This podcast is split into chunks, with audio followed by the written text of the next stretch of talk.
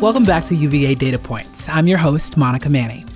In today's episode, we're featuring a conversation between Raf Alvarado and Allison Bigelow. Raf and Allison are both professors at UVA, researchers, intellectuals, and all around awesome people.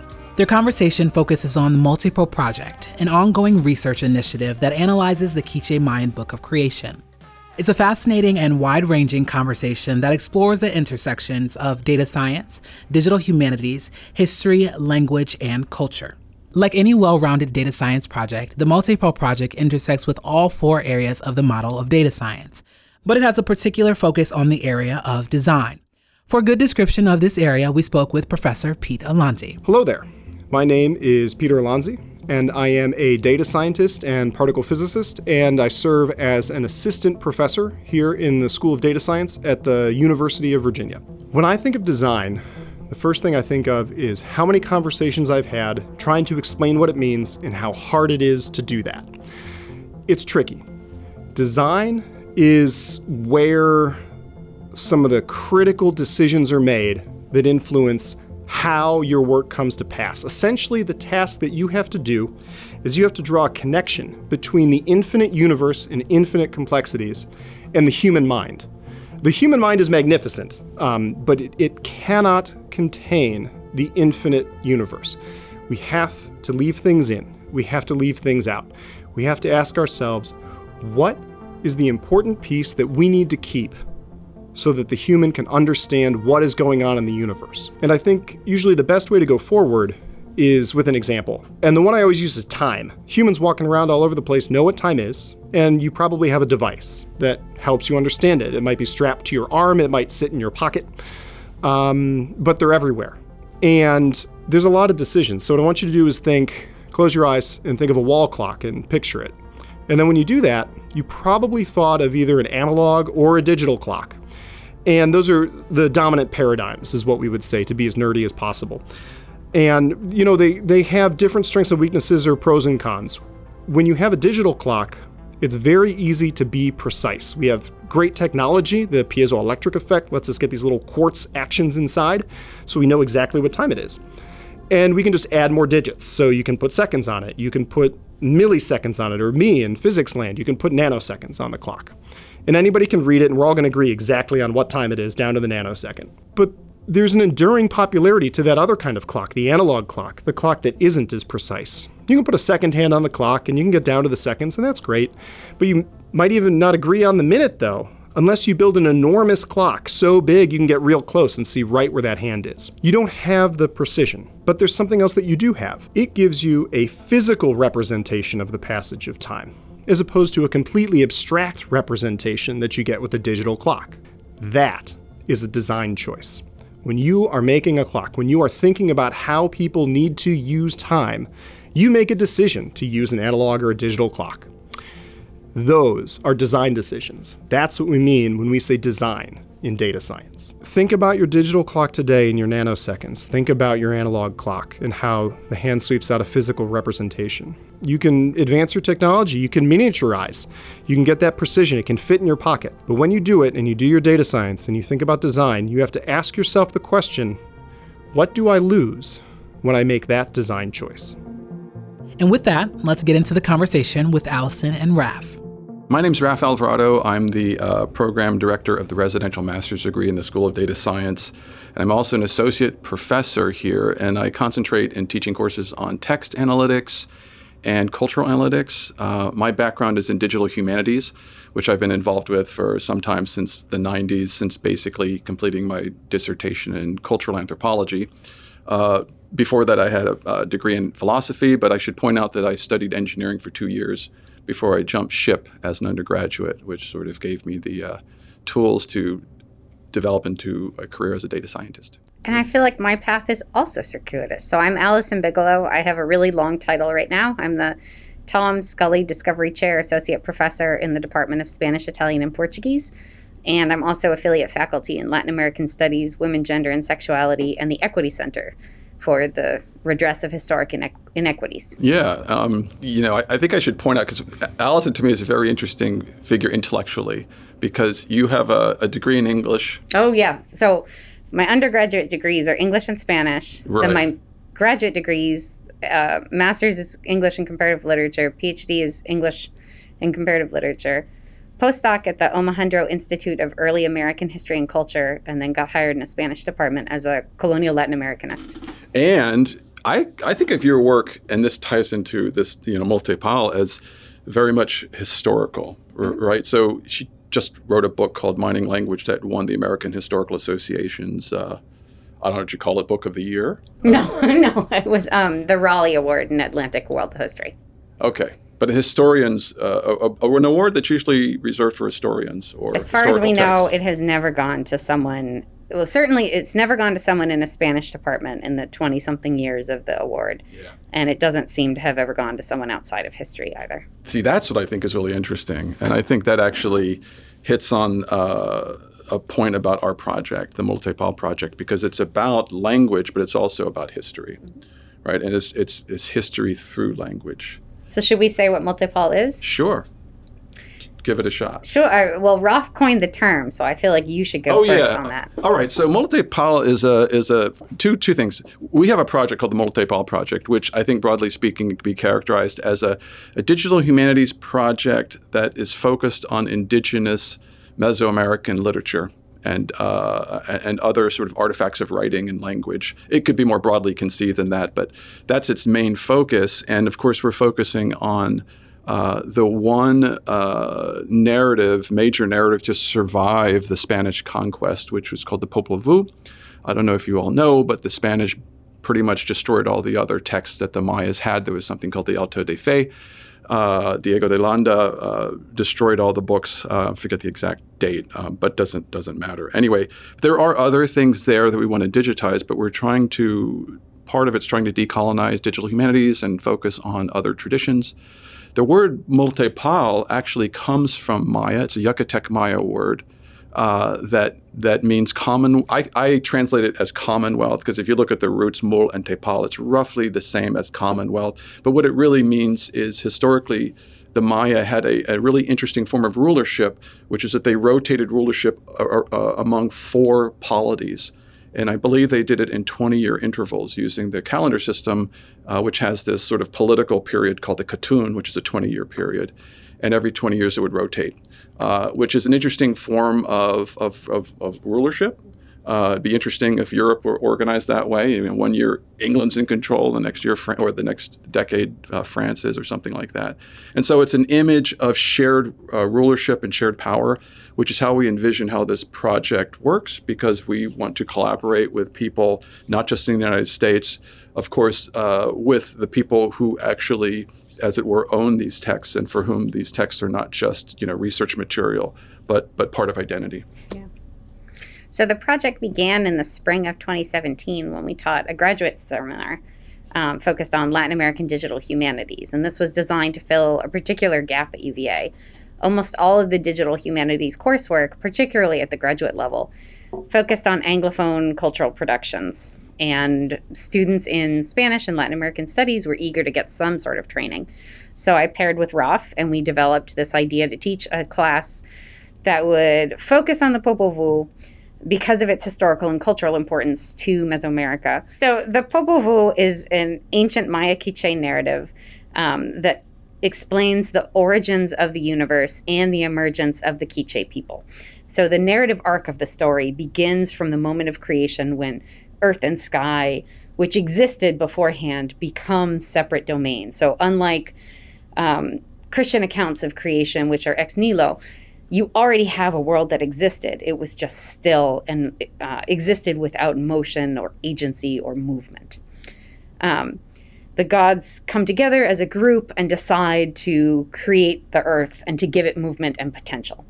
Then they go through a series of creating humans. They fail a couple times, and then they finally land on humans who are made of corn, and that those humans become the progenitors of the modern Quiche people, who then split into various political factions all throughout Mexico and Guatemala. So the story begins in the broadest possible cosmological terms and ends with very specific political lineages that that um, terminate around 1554. So, what we think happened based on iconographic evidence and the way that the story unfolds is that the narrative circulated in oral forms in lowland Maya communities and highland Maya communities in pictographic and visual forms. And that, much like the Chilam Balam of Mexico, each town probably had its own Popol Vuh. Mm. But because of the threat of Spanish invasion, because the Spaniards were destroying so many primary sources, around 1554, writers or scribes from three ruling lineages in the Highlands collaborated to write this one account. So the account, the one Popol Vuh that we have, reflects three particular political lineages.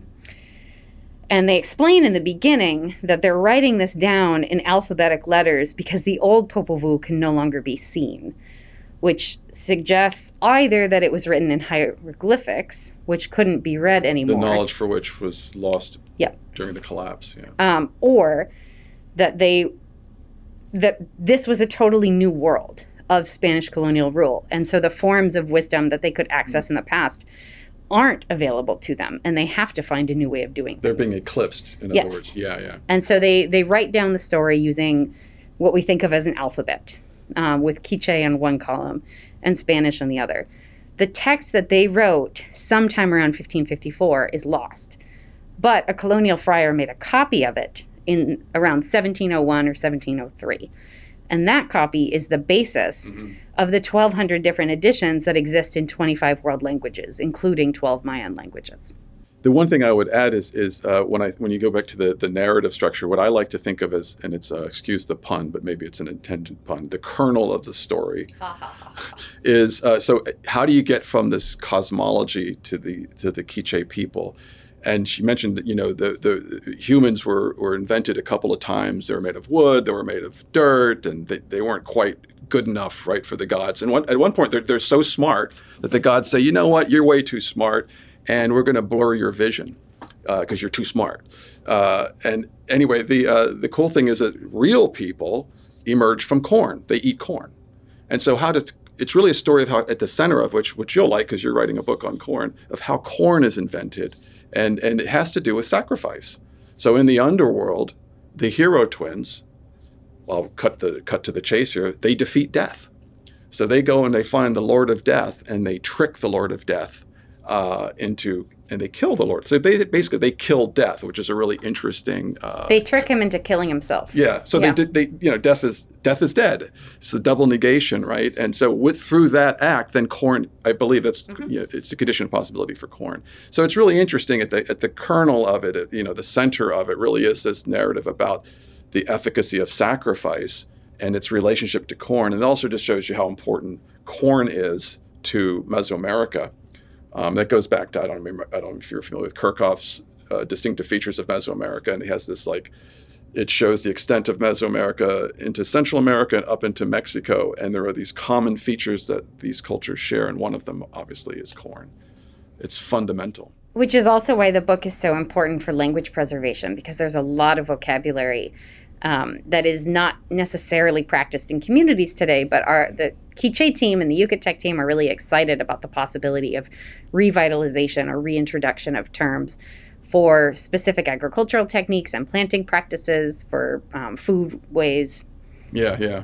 So there's it's a lot of cool stuff you can do with the corn vocabulary um, and knowledge in the book once you encode it in the ways that we're trying to do. Yeah. So right now, and maybe we can talk. I'll give an overview of what the, what we're doing, and then maybe we can talk about how your earlier projects are influencing the work that we're doing now. Right. Um, but basically, in the course, we had the students uh, encode the one surviving manuscript from the colonial period.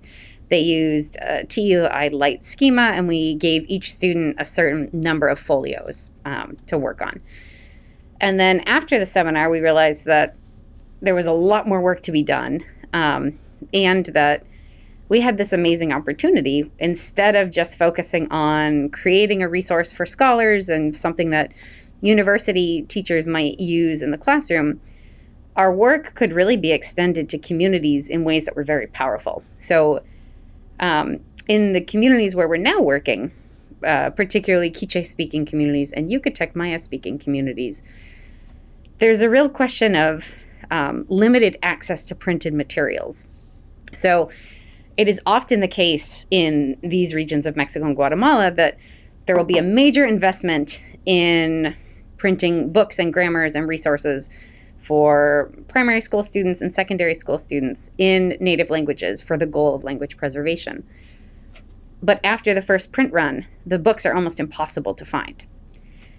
And a lot of times the books don't make their way, physical books don't make their way into the communities where the knowledge and the language was generated and needs to be used. However, cell phone access is extraordinarily high in the regions where we work. So the figures are about 80% of citizens over the age of six in Yucatan have a cell phone. And in Guatemala, there are more cell phones than there are people. And not all of those are smartphones, not everyone has the same degree of access. But in collaboration with our partners um, at La Universidad del Oriente in Valladolid, Yucatan, and the um, Universidad Rafael Landivar in Antigua, we learned that digital resources would have much wider penetration in the communities than printed materials would be. So, with that idea, we began to kind of reframe our work, which was really focused on an intervention of in colonial archives, into something that could be used as a tool for youth language learning and language preservation in two languages that score um, moderate risk on the scale of, of endangered languages, according to Ethnologue. Yeah, so the role that digitization plays in this whole thing is really interesting because um, in order to accomplish those goals and, and, in order to pivot the way that we did, so we, you know, moved from you were saying an intervention in the archive. You know, our original task was okay. Let's let's encode this text using an XML standard called TEI, which stands for Text Encoding Initiative uh, and just use this as a way to, to represent the text and encode our interpretive decisions. Uh, and we pivoted to let's let's share this text through these through these uh, media, these other forms of media that are that are digital and electronic and so forth. The way that's possible, it's it's actually it's, it's not trivial. Like if you digitize something in, in, according to certain techniques and methods, you might not be able to do that pivot. Like, for example, if you put all of your efforts in digitizing a text using a CD-ROM and using proprietary standards, and you're focusing on, on the images and as, as opposed to the transcription of the text, it's very hard to share that. Uh, in fact, that's the state of affairs that we encountered when we started working on this project. That other digital projects, laudable as they were and as scholarly as they were in terms of the content, in terms of form, were just not really usable. And so the digital humanities contribution is really to think about the project of text encoding as a form of data representation that is authentic to the to the source and independent of any particular use so that you can use it for all these different purposes. Uh, and that's really what the text encoding initiative is all about. Um, there were actual sort of intellectual battles fought in the 1990s about the way text should be encoded. Uh, and with these arguments that it needs to be device independent, it needs to be independent of outcome so that it can be used for all these other things uh, later. And it turns out to be true and really helpful in our case. So we, we encoded this using standards, uh, but also a lot of methods that I developed over the years working on other projects. Um, one you know project in particular that I worked on uh, was something called the Charrette Project, which involved encoding of old French manuscript of uh, one of the romance, uh, one of the Arthurian romances, the one of uh, Lancelot and the cart. Uh, anyways, I won't go into that particular story. But the, the, the, the work of encoding that text and uh, doing this uh, overlay of marking up all of the poetic figures in the text kind of taught me how to structure that kind of markup to capture both the text content and the semantic or interpretive content that the text sort of bears. And so in our case, what we've done is we've taken the text and we've marked it up. We collectively took every single manuscript page and looked at every single word down to the character, weird anomalous characters, uh, coffee stains, if you will, on the manuscript pages, dealing with all that paleographic stuff, but also with the goal of going through every single passage and, and finding elements of uh, proper names, if you will, that represent Mayan things you know, deities, uh, toponyms, place names, uh, names of lineages, uh, names of substances like blood or rubber, which play an important role in the story.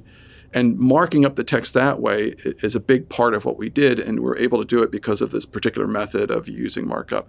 And so, really, what we have, I guess I should branch off into sort of the architecture of the project, sort of, you know, from a data science perspective. So, you've got this text, and it's marked up, and a text is basically a tree structure. In mathematical terms, it's what's called a directed acyclic graph. So, it's just basically a, a tree with a whole bunch of branches and then when you mark that up, you can take all those elements in that tree and put them into a database, which has a more tabular structure. It's kind of like an encyclopedia where every entry is like, oh, here's Hunapu or here's Kik, you know, and each thing, each one of these things has an entry. And then we've created a map between the text and the and this database. And we've had, I don't know how many people we've had working on this, but these things, the, the things in the database we call temas or topics uh, that basically point to the instances in the text of where all these things appear. And over time, what we've done is is basically extracted, uh, you know, a kind of worldview from the text or the, the the the the realm of things that are talked about, you know, as opposed to how they're talked about in a narrative sequence, you know. Um, yeah, and so that's really the the the the sort of architectural you know structure of the site as it is now. I should also point out we have annotations. So I feel like Raf always gives the really high level technical definition, and then I'll do the Multepal for dummies. So this means that if you're looking at our website and you are a student trying who is assigned to read the Popol Vuh, uh, most of our uh, traffic comes from U.S., Mexico, and Guatemala primarily between Tuesdays and Thursdays, which suggests that it's being used by students who are in classes. Like no one's going to our website on Saturday. um, you basically go, you see two columns. One column is the text marked up in Quiche, and next to it is the text marked up in Spanish. And it's really not, this is how it's written on the original manuscript, but it also allows you to compare the two. Um, the Quiche original text and the Spanish translation to spot moments where um, the colonial friar who copied the manuscript may have intervened in it.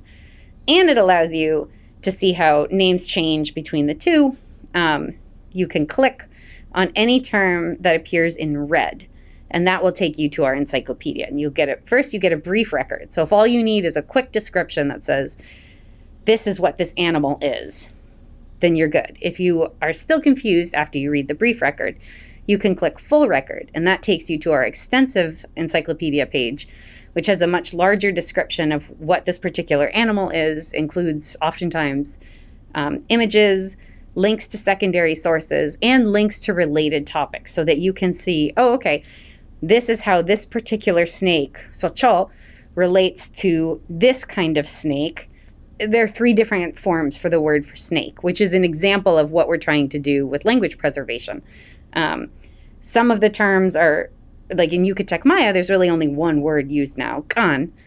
But by showing how the Yucatec and the Quiche relate, we can um, generate tools for researchers and for teachers who are trying to study things like language contact and language change over time.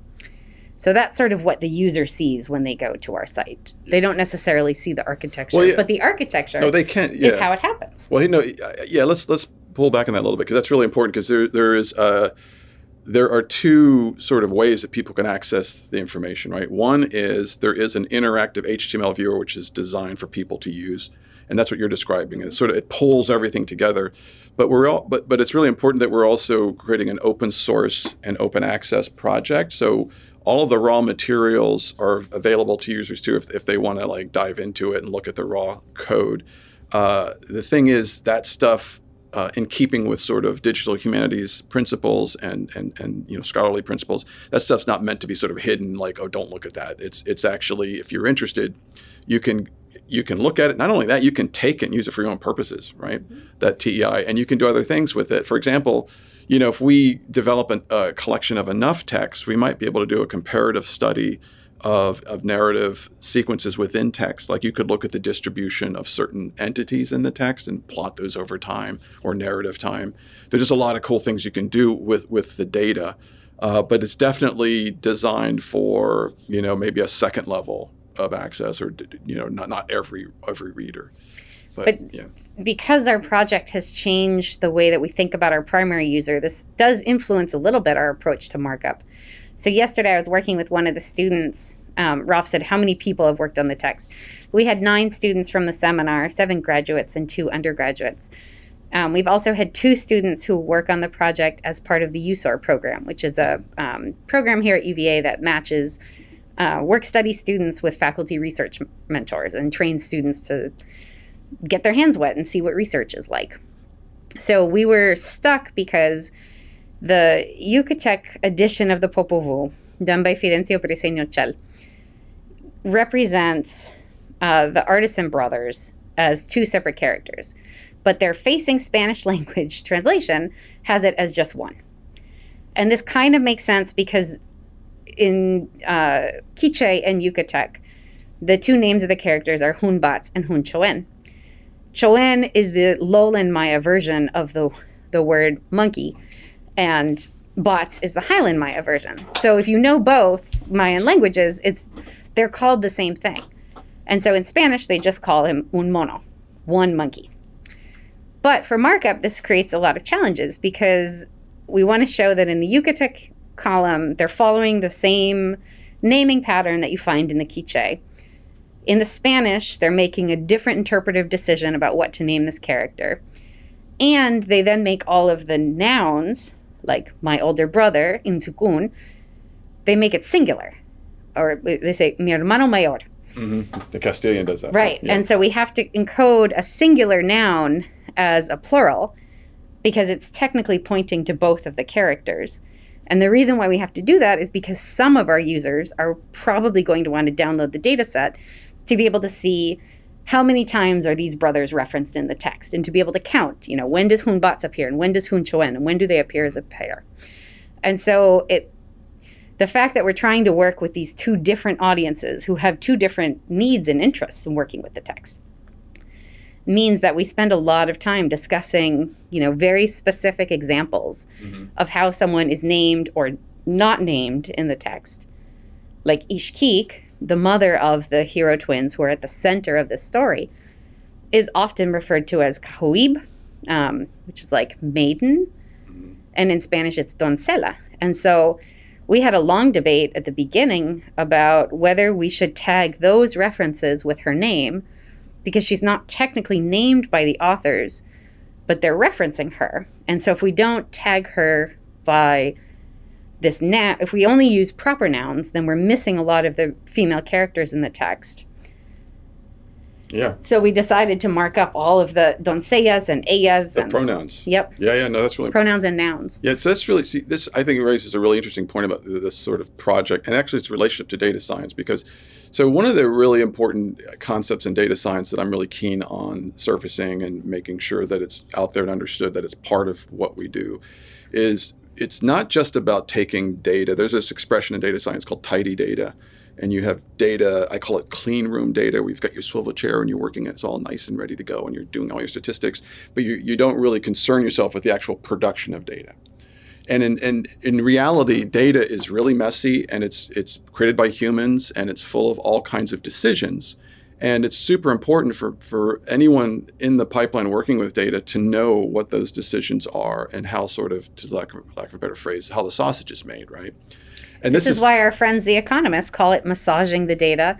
And then when they escalate, they call it waterboarding the data. Mike, I never heard of that. Oh, you should but, be married but, to an economist. But, you learn all kinds What you're doing is really the whole, the thing that, that, that digital humanists have been uh, sort of uh, into from the beginning, which is when you encode data, like you, you have a, a, a, you have a facsimile of a manuscript, and then you have this standard of how you encode it according to a sequence of characters that can be understood by a computer. You are making all kinds of decisions about that content, and it's not just like you know bookkeeping decisions. These are intellectual decisions. They make you think about well, what is a noun? What is its really? What is the relationship between a plural and a singular? And you end up theorizing. And I call this the rationalization effect, where you start to come up with theories to explain things that were normally tacit or unspoken normally when you just leave media as it is. But when you actually do remediation, you end up in this really interesting space where you're theorizing, and your data is a representation of that theorization mm-hmm. of each choice that you made along each the way. Each choice, and so that's your data. And so someone downstream gets this TEI marked up text. uh, they are getting an artifact of, a, of this really deep uh, and profound intellectual and scholarly process. And so part of what one has to do, it's more than just what we call a data dictionary. The, you know, these, these, these encoded texts are also associated with commentary about the editorial process. And this stuff goes into the header, but also in documents like you wrote for, um, you know, your, your guide to the encoders on what to do basically represents your understanding of what this text is and what Mayan textuality is uh, to some degree in Mayan language. yeah, because on, because yeah. our team has so many students, and now because we have eight collaborators working in Mexico, um, four are Yucatec Maya and four are non-native, and then we have five Highland Maya scholars on the Guatemalan team who are from Quiche, Quechua, and Tzutujil communities. It I realized that we had never actually written down our theory of the text, as you yeah. just called it. We had never written down encoding guidelines in a way that would guide people step by step. So that was what I was working on um, this week until my kid got sent home from daycare. Yeah. he had no child care. No, but it's, it's really it's fascinating uh, that document, and it's really like I was telling you yesterday. I think it's the it's one of the fruits of our labor, right? Or uh, this collective labor that goes in. It's this understanding of the text, and the point is you know, it's a false separation to think of like technical and scholarly stuff.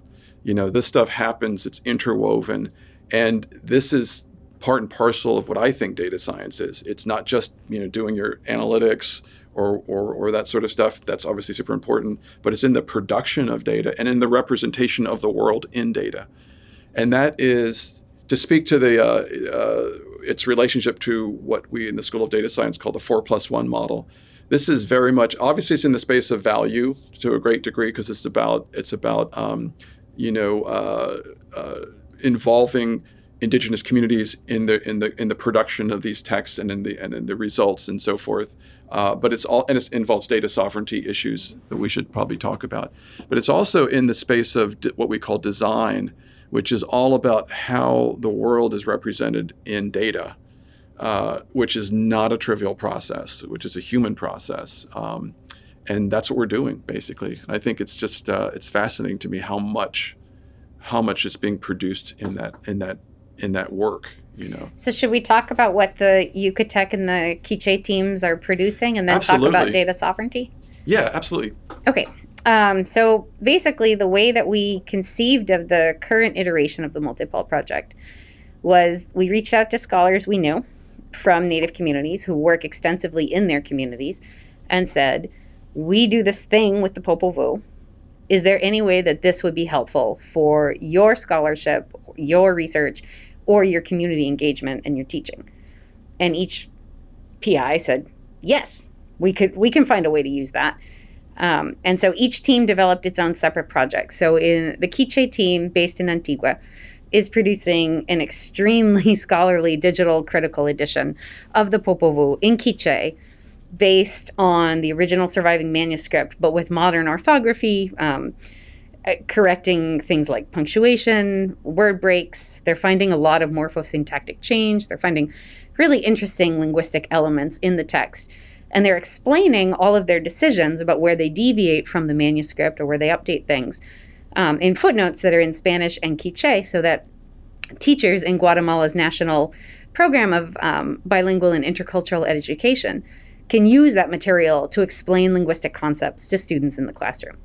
So, what they're producing is extremely detailed, painstaking work of going line by line, word by word, character by character through the original, the 56 folios of the original manuscript to produce something that's really designed for classroom use the Yucatec team identified a totally separate need for their students. They said, you know, surveying the communities here, we find that there is a decent amount of printed materials. There are also things for kids like memory games that are in Yucatec Maya to build vocabulary. So we sort of have a set amount of physical materials. What we really need is cool stuff that kids can watch on their phones to mm-hmm. engage with the language. So they are making a series of five five minute videos that are animated using a combination of classic Maya iconography and like anime style superheroes. Um, they are they have a team of student illustrators who are painting all of the background scenes, developing the characters, uh, and then putting everything into motion with music and their own original soundscapes. The audio is entirely in Yucatec Maya, but you can put the subtitles on in Yucatec Maya, Spanish, or English, so that students can either practice um, systemic phonics to hear Maya and read it at the same time, or hear the Maya and have the Spanish translation so that they can build comprehension with spoken Maya, or practice their English at the same time, particularly if they're more comfortable in Mayan than they are in English. So, what they're developing is a resource for youth language learning and building excitement, but also translation um, for primarily like sixth grade through 12th grade students. And so each team, surveying their own language learning needs of their people, has developed a radically different project. And then our challenge here is to design the architecture to be able to host these two projects and and create a platform for them to sh- be shared um, with students and teachers and faculty. Right. Yeah, and, and also just uh, in keeping with our dialectic of abstract and concrete. Yes. no, uh, uh, one of the challenges of the of the grant and, and our project in general is okay. We're we are um, we, we have all of these variant versions of the Popol Vuh, and of course there are many that already exist. I mean, there are hundreds of versions, but there are you know, a handful of ones out there that are sort of uh, more popular. But in any case, there, there's a whole variety of, of variants of the Popol Vuh, and we're, we're uh, sponsoring the development of others. And we'd like to incorporate those into a single system uh, that's sometimes called a multi-text, uh, sometimes it's called a variorum. And the idea is that it should, in principle, be possible uh, because so many of them are based on the original um, uh, transcribed oral narrative by Jimenez, a, a Franciscan friar. Uh, Dominican. excuse me, Dominican, uh, who um, whose you know text is the basis of so many translations. We would we would like to be able to map every text uh, to its genealogy coming from that original text or to, or from something else if it comes from there. So you can you can look at you know a passage in in in the uh, newly uh, emerging version of the Quiché uh, digital critical edition and see how it's connected to the the uh, Jimenez manuscript, and then how that's connected to say Christenson's version, or to Tedlock's version, or to Briceño Ucheila's version, and and that's all afforded by the fact that we're using a common markup schema, which is a, a markup schema is essentially a data representation of text. And so once once you have something in that data representation, there are ways of connecting things uh, uh, in, in very interesting ways. And then you can visualize the stuff later, or you can traverse the, the network of textual content and so forth. Um, and then also produce the things that you're talking about, which are these interesting versions of the text that people can then read and explore on their own. The only thing I can think of that we mentioned that we haven't talked about are annotations and data sovereignty. Yeah, so uh, I'll mention something about annotations. Okay. Uh, so the annotations are that's a, an annotation. Just as a side note, is a very traditional way of of uh, reading a text uh, uh, that goes back to the ancient times. It's biblical scholarship, uh, classical scholarship, where you're reading a text and the text is considered very important, and so you want to comment on that text. Uh, there are volumes, for example, of commentary on Dante's Inferno, for example. And we've done the same thing with, with this text, where we have our students and other scholars who read the text and say, oh, this interesting passage here. So what we what we've done is created a tool where people can write sort of mini essays and and tell and, and specify exactly where they point to in the text. And so when you look at the text with the interactive viewer, you can see, oh, there's a commentary on this passage. Let me go check it out. You click on the link and you get to the commentary. And that's in addition to the, sort of the encyclopedia that we are talking about. Uh, and that's really cool. So uh, we, we uh, have a lot of interesting work there. And this work to me is fascinating because it's like these are short little pieces, uh, but some of them, uh, many of them have, you know, are really deep scholarly contributions to the field and could be publications in their own right, especially if we pull them out and sort of group them together. Uh, so that's the annotation component. And again, that's part of the multi-text. You know, it's all, you know, annotation points to an element in the text that element in the text may be a translation from some other element in a primary text, and so it forms this this network of um, of uh, lexical units, if you will. Um, so, say something about data sovereignty. Sure. So, the principle of indigenous data sovereignty really grows out of what um, information science studies scholar Marisa Duarte calls first world indigenous communities. So, US, Canada, Australia. Um, it maps somewhat uneasily onto Latin American indigenous communities and their concerns, but the principle, I think, remains the same. So, the basic principle, as it's articulated by groups like the Maori um, in what is now New Zealand uh, and the Native Nations Institute at the University of Arizona, is that for since 1492, data and information and knowledge about indigenous communities has been extracted from them in extremely exploitative ways, has not been used to benefit the community, but has instead been used to make others wealthy or famous for their publications or uh, it's been used as a form of social and professional currency. And so the theory of data sovereignty is that indigenous communities should get to control who knows what about them and how they use their own data. So for our project, that means that each community that develops its own um, approach to the Popol Vuh, its own particular product, whether it's a text or it's a video, gets to control how it circulates in the world, what it looks like. We don't make content or editorial decisions about what each team does.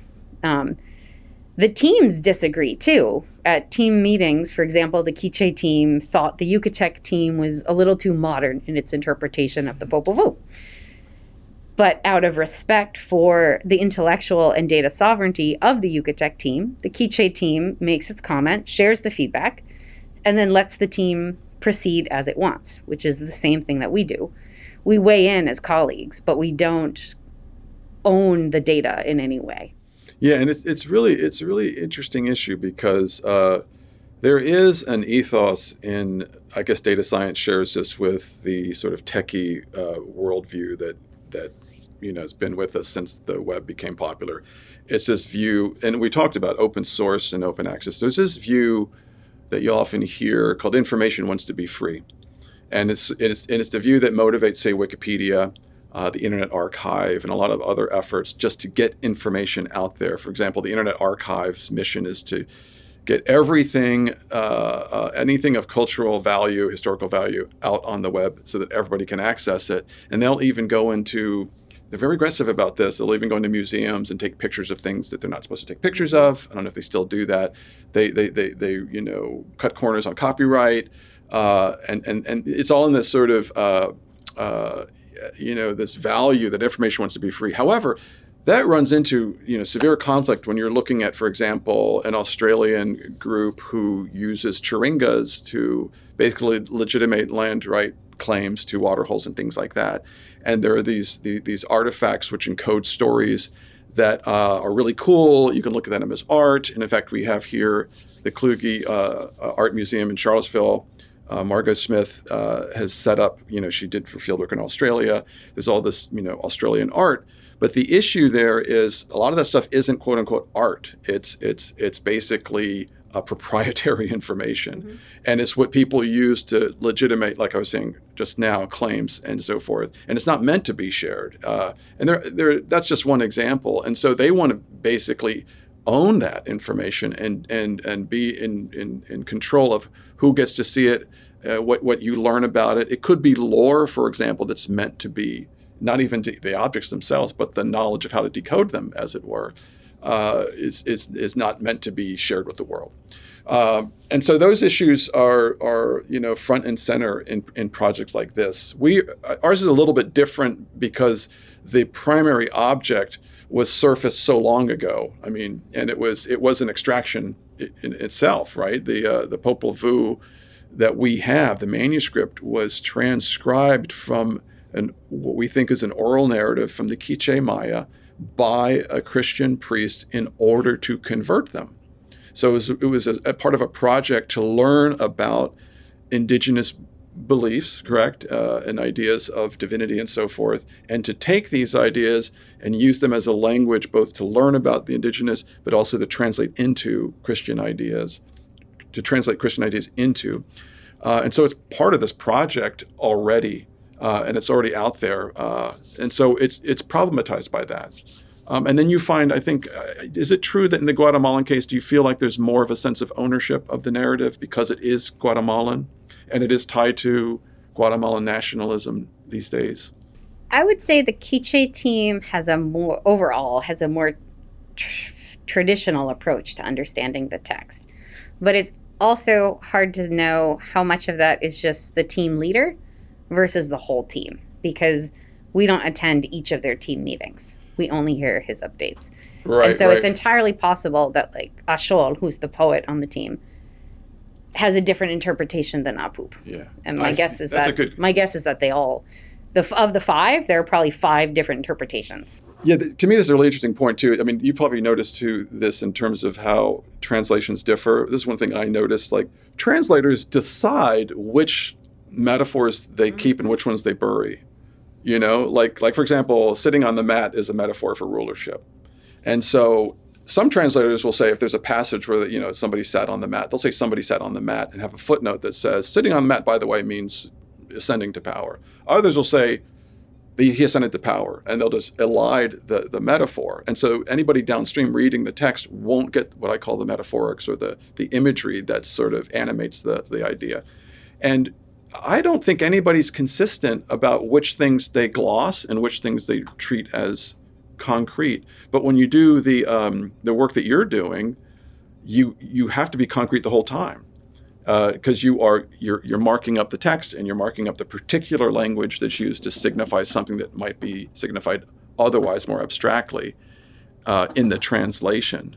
And I think that's super important to understanding what the text is. And then people who use the text map that you're building Mm-hmm. can see all of those variant translations and, and That's right. decisions that others have made. Yeah, so in some way, a culture is a collection of metaphors, and that's kind of what we're documenting here. Thanks for checking out this week's episode. You can find links to the Multepal Project as well as Allison's book in the show notes. We'll be back on November 1st with a conversation within the area of systems, but keep an eye out for a bonus episode in the meantime. If you want to support the show, leave us a rating wherever you listen to podcasts. And if you'd like to contact us, send us an email at uvadatapoints at virginia.edu. We'll see you next time.